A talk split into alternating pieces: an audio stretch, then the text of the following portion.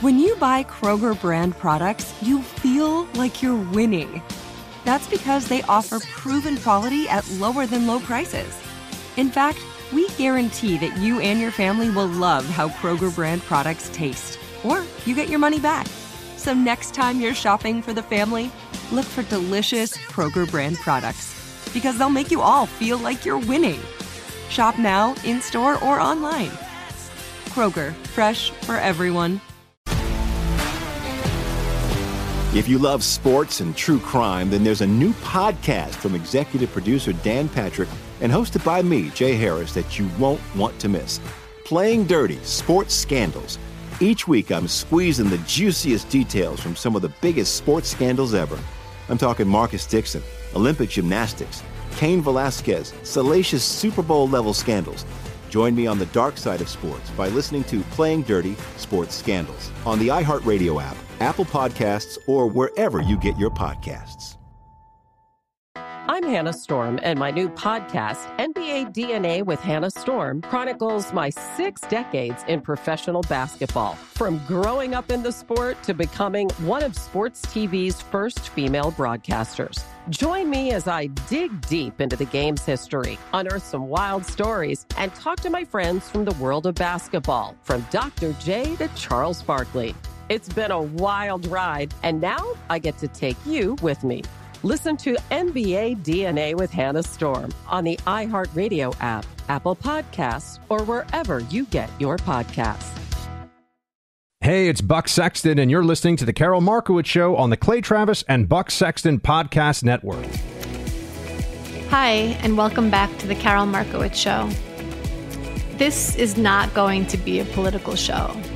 It was important to me that this show be on bigger topics and not just news of the day. But the news right now is extremely personal to me, and so I have to say something about it. On Saturday morning, Israel was attacked. I'm sure you've seen the horrifying videos and stories. I'm not going to go over any of that. I've barely slept since Saturday. The images, they really stay on my mind. We're just getting to know each other on this podcast, so I wanted to tell you a little bit more about myself. I mentioned last episode that I was born in the Soviet Union. I'm Jewish, and that's actually how my family was able to get out. I won't go into the whole history, but I do enjoy noting that my family owes their freedom to President Gerald Ford. He negotiated for Jews to be let out of the Soviet Union because we were being persecuted for our religion. We couldn't hold various jobs, live in certain places, and so on. I feel like people sometimes don't understand that Judaism is a religion, yes, but we are also a people. That's why I can take a DNA test and find out that I'm Jewish, but you can't similarly take a DNA test for other faiths and find out that you're Catholic or Muslim or something. So in the Soviet Union, we were Jews as our nationality. That's what it said on our papers. It wasn't like you could convert out of it. Some of you might know Jews from the Soviet Union who live in America and refer to themselves as Russian, maybe not recently, but then you come to find out they were born in Ukraine or Belarus or elsewhere. But that's because we were never Russian or Ukrainian or Belarusian. We were just Jews. My family moved to Brooklyn, New York when I was a small child. And despite the fact that my parents were both atheists because, again, Soviet, I went to an Orthodox Jewish school for the first 8 years of my life. I mention that because I want to give you some insight into what little Jewish kids learn in Brooklyn all day. We learned about peace. Our songs were about making peace. We read books about peace. We prayed for peace. I've been lucky in some ways because my ex-Soviet world and my politically conservative world and my Florida world are all overwhelmingly pro-Israel. So I never fear in speaking out that I'm going to lose friends or something. And while I notice the silence of some people I follow, I really don't have anyone in my life arguing that murdering babies or kidnapping grandmas is just to be expected. And honestly, I know some Jews are angry about it, but I somewhat understand the people who are not speaking out. if you're not Jewish and you want to stay out of it, I get it. You can feel disgusted by the images of dead bodies at a music festival, but not take to Facebook to let your friends know how you feel. It's understandable. But I am Jewish, and I can't stay out of it. I can't be quiet. Those dead people are me. I see my children's faces and the faces of the kids that were taken. I won't pretend otherwise. I can't. Of course, if you comment on every single other catastrophe around the world and are suddenly silent on this, yes, we notice. And there are a lot of people like that. Big-time activists for every cause who care a lot about everything except dead Jews. We notice. One of the things that is hard about this current moment is that people hear your support for Israel or just general opposition to rape and slaughter and immediately imagine you're pushing a policy position. I'm sure there are people who want the U.S. to get involved in Israel's fight. I'm not one of them. I think Israel can handle her own business and will. Understand that you're being lied to if you hear that Jews in general, or Israelis in particular, are asking for American involvement. It's simply untrue. We're afraid right now. I always saw America as a safe haven for Jews, and I always referred to American Jews like myself as the luckiest Jews in history. But I'm not going to lie, it's been a tough few years.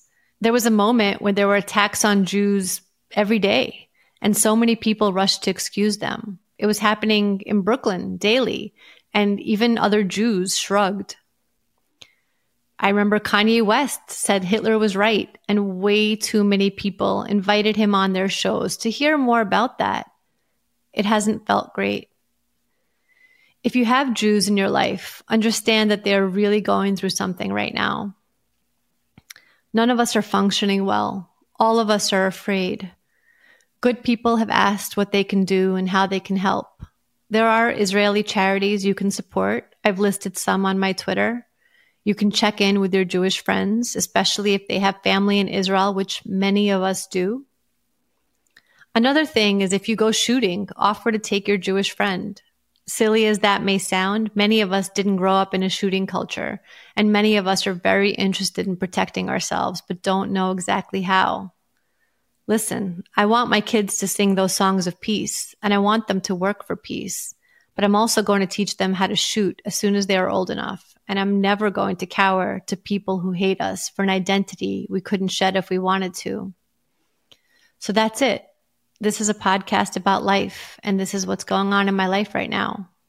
Coming up next is an interview I did with Clay Travis, recorded before the war in Israel began. Join us after the break. AI might be the most important new computer technology ever. It's storming every industry, and literally billions of dollars are being invested. So buckle up. The problem is that AI needs a lot of speed and processing power. So how do you compete without costs spiraling out of control? It's time to upgrade to the next generation of the cloud, Oracle Cloud Infrastructure, or OCI. OCI is a single platform for your infrastructure, database, application development, and AI needs.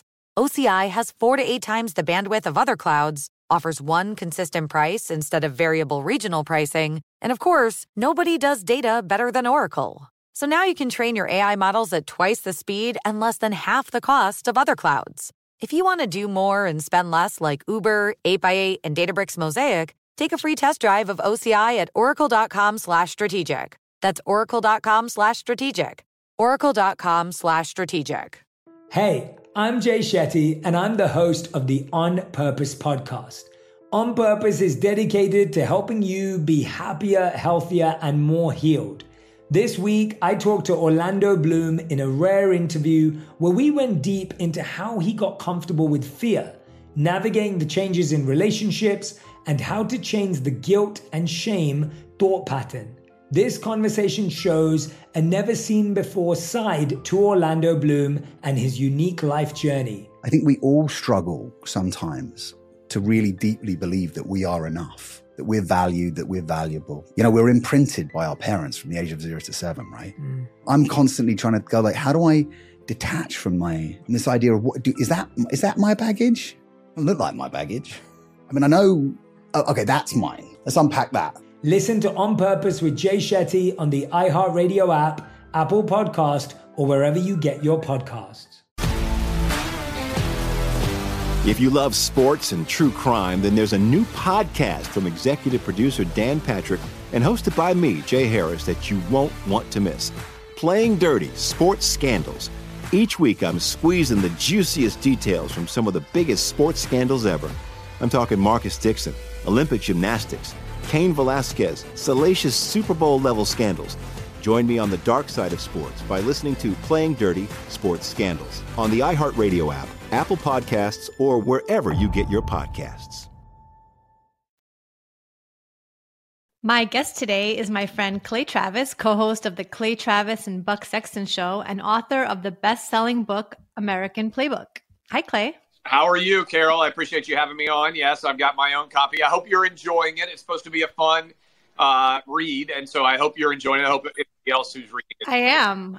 I haven't reached the part where you are insulting the Dallas Cowboys yet. I'm always thinking like, hey, can I write an entertaining book for people who might not otherwise be interested in a politics book? And I like to think that I have done so. Right. So we'll see whether or not that continues to be the case. Yeah.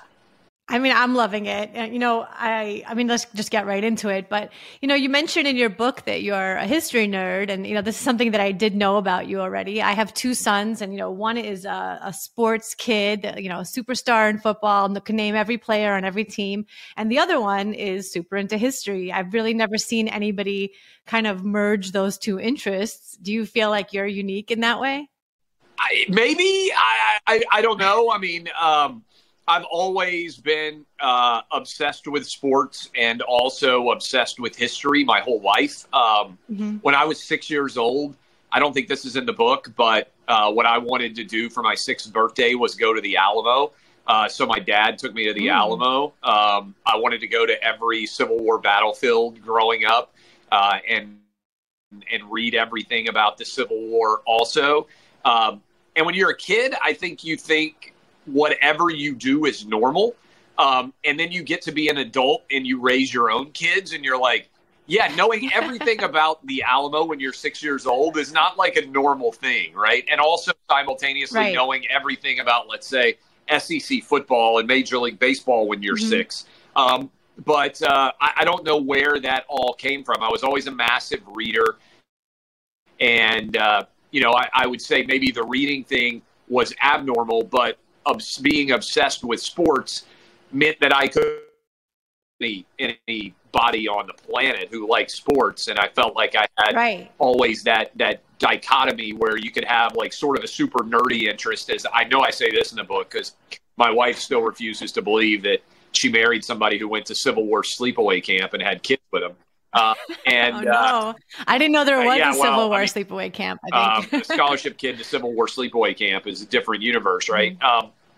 But I do think that that whole aspect to me kind of always felt intertwined, and I see it in my kids. My oldest, in particular, is a monster sports fan. He's also great at debate, whereas I was super interested in the Civil War. When he was young, he was very, very interested in World War II, and he would read everything about World War II. And so I saw – I don't know where that comes from, but I saw that a little bit in him, and I said, okay, this kind of is in some way a reflection, I think, of me. Wow. So you have the biggest radio show in the country. Did you always want to be in radio? No, I didn't. Look, I, growing up, listened to sports talk radio as a young kid. And so when my dad would pick me up at school or whatever, what we did when we were driving home, but it's funny, I had he just turned 9, but I had my 8-year-old in the car recently, and I was listening to sports talk radio, and he just reminds me a lot of me as well. But he said, Dad, can you believe there's a radio station where all they do is talk about sports? Like, that's the best thing ever. And, you know, like, he'll just sit there and listen to it. And he knows all the players, and they got the fantasy football teams and everything else. So I was interested in radio. Like as a kid, I called into local sports talk radio to talk about whatever the top. I mean, I'd wait on hold for 45 minutes, an hour or whatever, and be super nervous. So I was interested and aware of sports talk radio. But, you know, then I went to college and then I went to law school. And so I thought that I would do something with the law degree. Mm-hmm. And I had what I would call a quarter-life crisis where I was in my law firm and I was 25 years old and I just almost had like this panic attack come over me because I was like, oh, my God, this could be the next 40 years of my life. And so I thought writing that my goal was to make a living as a writer. And in my mind, I do writing and radio and TV. I still think of myself as a writer, even though it's a small part of what I do on a day-to-day basis now. But that was my love. So I would have said, if you'd been talking to me when I was 15, and if you'd said, Clay, what do you want to do when you grow up? If you had told me that I could make a living as a writer, I'd be like, that's the greatest job in the history of the world. And I went and got a law degree, but I also got an MFA in creative thought that I would like to teach creative writing.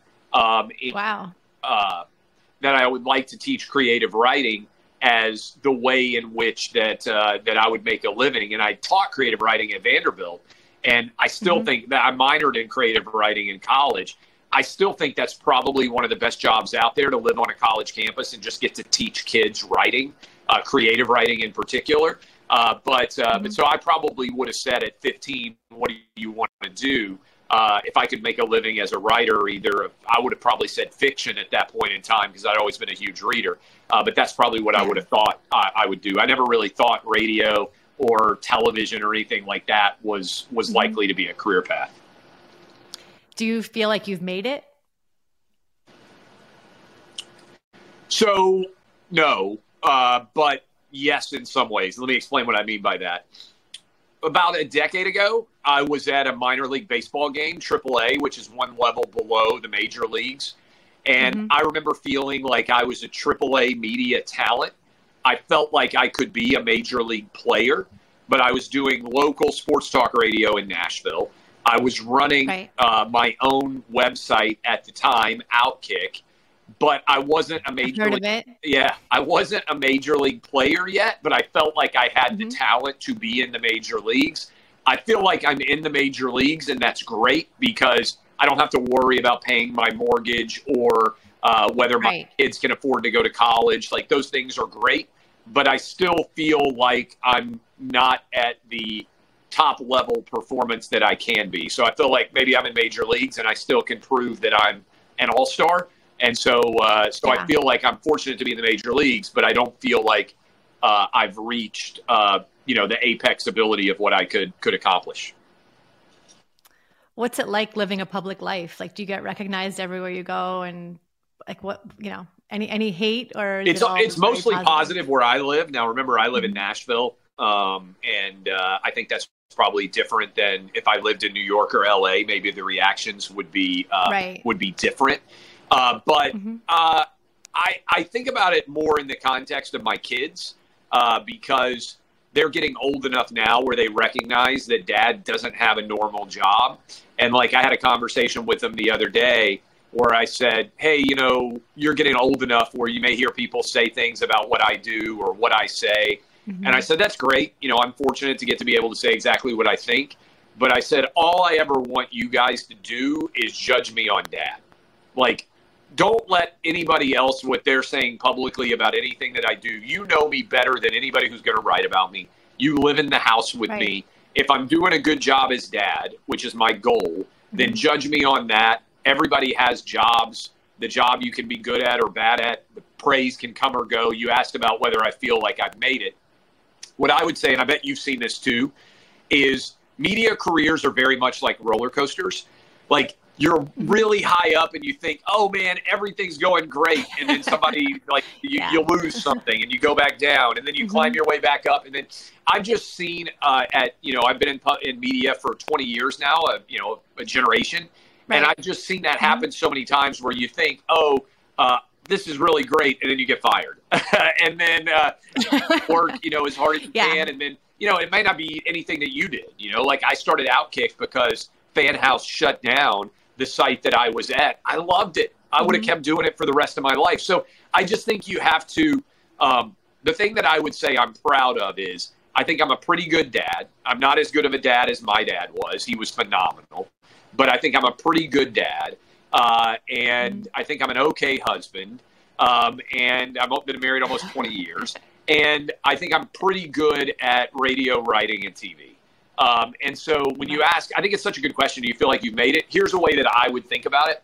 If I could go back in time right now, would I change anything? My answer is no, because I'm very comfortable with where I am today. That doesn't mean I've not made a lot of mistakes. It doesn't mean that I'm not incredibly flawed and imperfect like every person out there. But I'm very comfortable in my own skin and with where I am today. And I wouldn't want to change anything. Like, I wouldn't want to not go to law school, or I wouldn't want to go to a different college, or certainly I wouldn't want to, you know, not get married. I got married at 25 years old. Like, I wouldn't change anything. I would. The only thing I would love to have had more kids. I don't think I'm going to have any more. I think we got three. I feel happy that we have three healthy and happy kids right now. But, you know, other than, like, I would like to have 5 or 6 kids, because I've got the ability to take care of them. And I think they're so amazing and so unique, as I know you know as a parent. But other than that, I wouldn't, there's not really anything in my life that, and I fought for us to have 3. So I feel like I won that battle. My wife, I think, would have stayed at 2. But I would have had 4 or 5 or 6 if the timing had worked out a little bit different. Well, it's funny, because in the book you say, I don't think I'm going to have a daughter. And I was like, he's thinking about possibly having a 4th. Oh, I say to my wife all the time, like, you're not too old. Because you know, I don't think. I mean, that's a maybe. It's a maybe for me. It's a no for her. So and usually mom wins in these battles, because having a child for me is a lot less work than having a child for her, as I will readily acknowledge. But yeah, I think it would have been cool to have a daughter and see what it's like to raise a daughter compared to having, you know, 3 boys. I'm very happy to have 3 boys. Yeah. Thankful that I don't have 3 girls, trust me. But I would like to have had 3 boys and maybe a girl too. All right. Well, I was going to ask you how long you've been married. You said almost 20 years. Do you have any advice for newlyweds? Ooh, that's a good question. I mean, your co-host is a newlywed. Have you I've talked about this with Buck. I mean, because Buck's in a unique spot, because he didn't get married till after he was 40. And, you know, men get so set in their ways that I think it's actually more challenging for men if they stay single for that long to get married than it is. Depending on how old your husband is, I think women are way more mature than men. And what I mean by that is, definitely, like, a lot of the whole marital process, like, I never really just thought about it that much. Like, I feel like, you know, for instance, the age at which you should have kids. My wife just said, she's 2 years older than me. She was like, yeah, we're going to start trying to have kids now. And, like, as a man, I think you have the luxury of, like, you could have a kid at 60, right? Probably not advisable, but you could. Like, so the clocks are different for women than men. And so I would say women probably need, in my opinion, to be more lenient with men, particularly early in marriage, because they're not what you want them to be.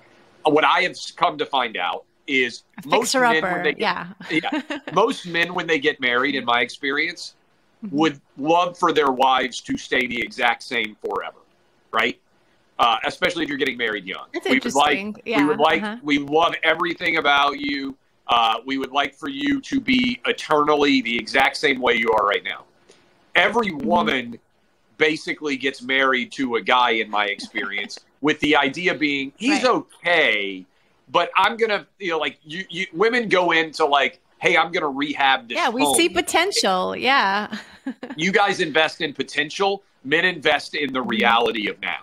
And so men are very comfortable, I think, oftentimes in the now. Yeah. And women are very comfortable with he's just kind of okay now, but in 10 years, he can be a good dad. I think he's going to have a good future. Yeah. Like, that's what I'm saying about you guys see a longer trajectory and range than I think a lot of men do. And I'll give you an easy example. Every man, when they get engaged, has no idea what the next step is. Every woman is, like, ready to figure out every aspect of the marriage within, like, in terms of the ceremony and everything else, where it should happen, what the time is, or, you know, gets on the phone with her mom. And, like, it's like the whole apparatus is moving in place because you guys have all been thinking about it. I can barely even, you know, like, conceive of all the details that were involved. So I just think women are way more involved. I wasn't one of those women who had thought about what her wedding would be like, and that was a mistake because you can't figure it out in a short period of time. You need those years of planning, like which I realized, you know, I realized in retrospect I hadn't done. Yeah. So I think it's the right way to go that women think about it for a long time before, and then you get to the most expensive event of your life, and you kind of know what you're. Yeah, and the other thing I would say was I was very conscious of what I wanted. I wanted good looking and super smart. Those were my two criteria, right? And I think I went, yeah. I hit a home run on that. But you got it. Yeah. I think a lot of men focus on the good looking and they don't necessarily focus on the like idea of, hey, you're potentially going to be having children with this person.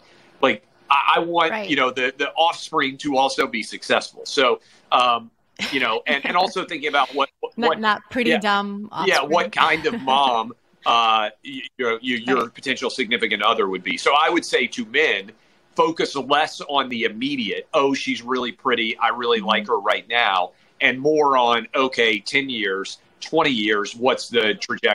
So the yeah. potential, right? You want them to think about the potential, right? Than we do. mm-hmm. Yeah. So what do you think are, like some of our largest societal problems in America? Like, what do you worry about for your kids? Yeah. So my thing that I hammer home to my boys, and I try to say this every time I go talk to young audiences, is focus on what you can control. I'm big on individual responsibility, but also just the only thing you can really control is your work ethic. You can't control how the world around you responds to you. But I can control that I work super hard every day. So I say, graduate from high school. These are minimum standards, by the way, but if every kid could do this, I think the country would be far better. Graduate from high school, get a job, get married, don't have a kid until you're 25. White, black, Asian, Hispanic, gay, straight, male, female. If you do that, your poverty rate is zero, no matter how poor your family circumstances were for your upbringing. And then you can provide a better opportunity for your kids. That would be my pitch. My concern, and I write about this a lot in the book, is that we have allowed identity politics to completely take over our body politic. And what I mean by that is you'll often hear somebody say, hey, as a transgender woman, I believe. And I always think, like, if you put your identity in front of your opinion, why should I care? Your opinion's yeah. either valid and a right. good argument or it's not. I don't care about the things you didn't control. And I'm concerned that when we were growing up, because you're around my age, it seemed like what we were taught was most people are pretty similar, right? Whether despite your background, yeah, for sure. your common humanity in America, most people are pretty similar. And now I think what we're often teaching kids is you're all very dissimilar, and that's because of things you didn't right. choose as opposed to things you did choose. Like the idea that that your race and your gender, to me, are two of the least interesting things about people.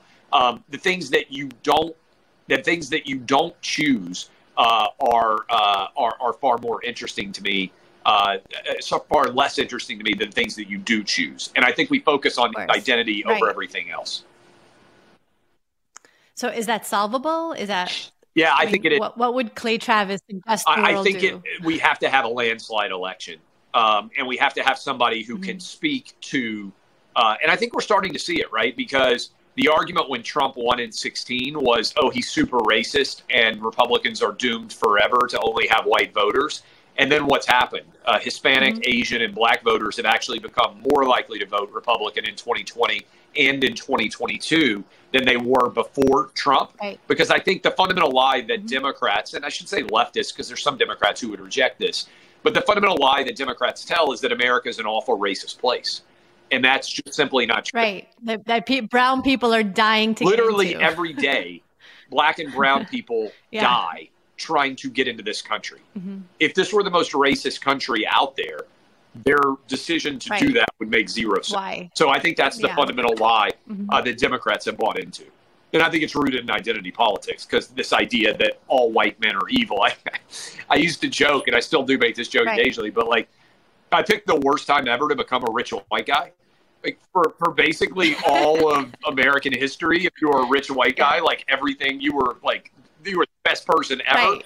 And now great. I was poor. My family was poor, basically our whole life. And now I'm a rich white guy. Like, bad you're timing. Evil. How dare you be a rich white guy? You've done everything that's wrong with America. I'm like, I went to public school. I didn't even grow up in a good part of Nashville. Yeah.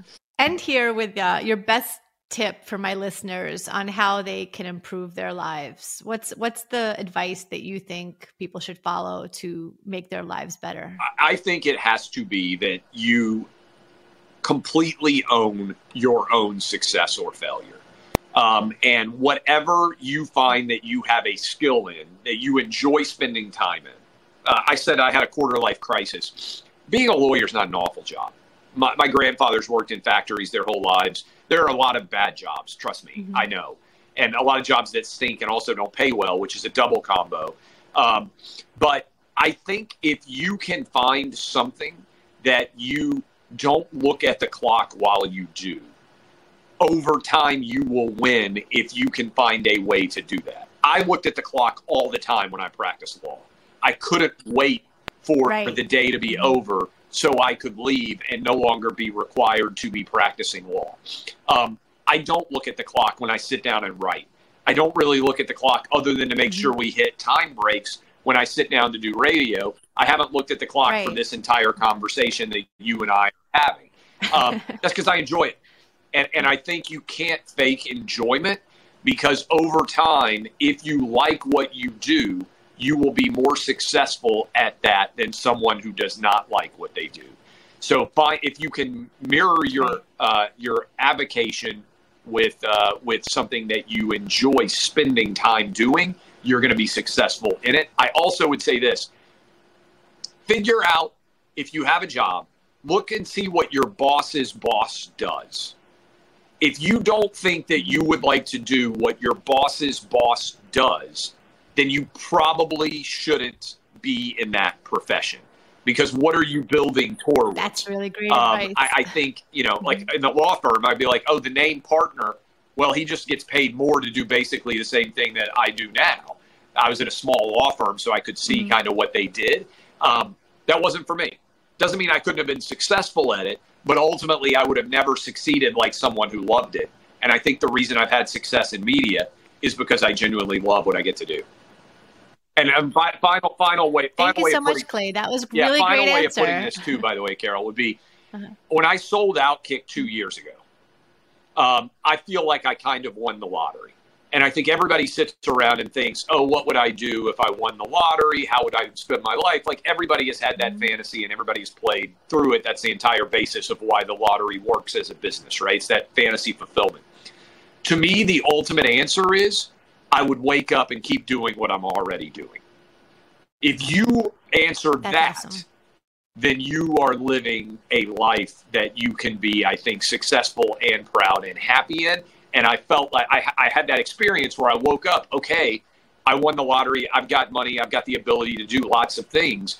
What do I want to do? Oh, wait, I want to keep doing exactly what I'm already doing. I think that's why I ended up winning the lottery, because I had already worked myself into a place where I was so happy doing what I was doing. Thank you so much. I really love that answer. That's some really great advice. I think our listeners should definitely listen to that. Thank you, Clay, for coming on. Loved having you, and please come back anytime. Keep up. By the way, you are killing it. I love reading your columns. Thank you. Super talented. It's your show. You probably shouldn't expect to get praised all the times by the guests, but I am really impressed with how talented you are, the work that you are doing. The only negative thing I can say is that your poor Cowboy fan son is going to be miserable for most of his life because he's a Cowboys fan. I really hope we play the Titans sometime real soon. Well, Titans fans are definitely miserable. We're screwed. Thanks, Clay. Hey, I'm Jay Shetty, and I'm the host of the On Purpose podcast. On Purpose is dedicated to helping you be happier, healthier, and more healed. This week, I talked to Orlando Bloom in a rare interview where we went deep into how he got comfortable with fear, navigating the changes in relationships, and how to change the guilt and shame thought pattern. This conversation shows a never-seen-before side to Orlando Bloom and his unique life journey. I think we all struggle sometimes to really deeply believe that we are enough, that we're valued, that we're valuable. You know, we're imprinted by our parents from the age of 0 to 7, right? Mm. I'm constantly trying to go like, how do I detach from this idea of is that my baggage? It doesn't look like my baggage. I mean, I know, okay, that's mine. Let's unpack that. Listen to On Purpose with Jay Shetty on the iHeartRadio app, Apple Podcast, or wherever you get your podcasts.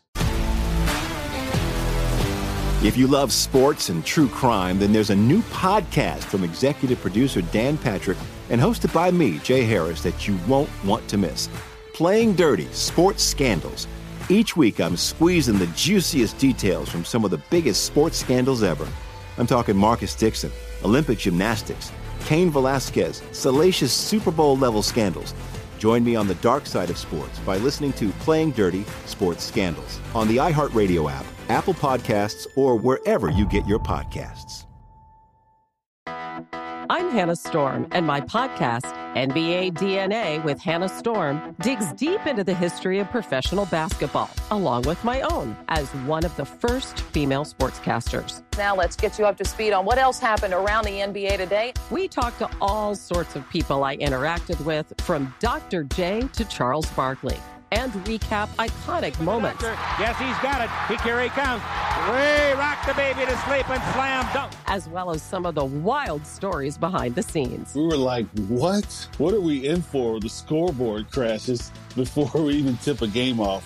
Today, the NBA is a global sports and entertainment giant. Players are multimillionaires and cultural icons. Iguodala to Curry, back to Iguodala, up for the layup. Oh, blocked by James. LeBron James. And these stories are about how we got here, both on and off the court.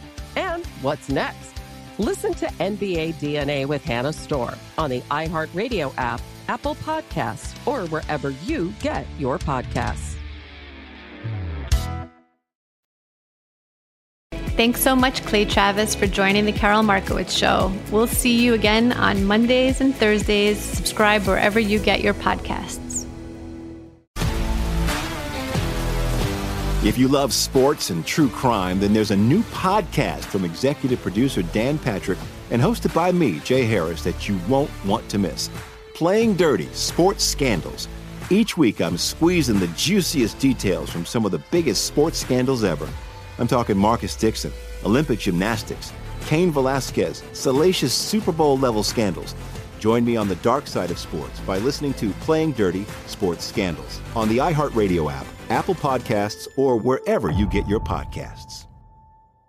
I'm Hannah Storm, and my new podcast, NBA DNA with Hannah Storm, chronicles my 6 decades in professional basketball, from growing up in the sport to becoming one of sports TV's first female broadcasters. Join me as I dig deep into the game's history, unearth some wild stories, and talk to my friends from the world of basketball, from Dr. J to Charles Barkley. It's been a wild ride, and now I get to take you with me. Listen to NBA DNA with Hannah Storm on the iHeartRadio app, Apple Podcasts, or wherever you get your podcasts. I'm Jack Armstrong. He's Joe Getty. We're the Armstrong and Getty Show. We cover the stories the mainstream media ignores. The stories that are important to your life and important to the world. The election, of course. The many trials of Donald Trump. Couple of wars. Gender-bending madness. Why are kids looking at so much social media? And we bring you the stories the mainstream media is on, but we do it without the left-wing media spin. Listen to Armstrong and Getty On Demand on America's #1 podcast network, iHeart. Open your free iHeart app and search the Armstrong and Getty Show to start listening.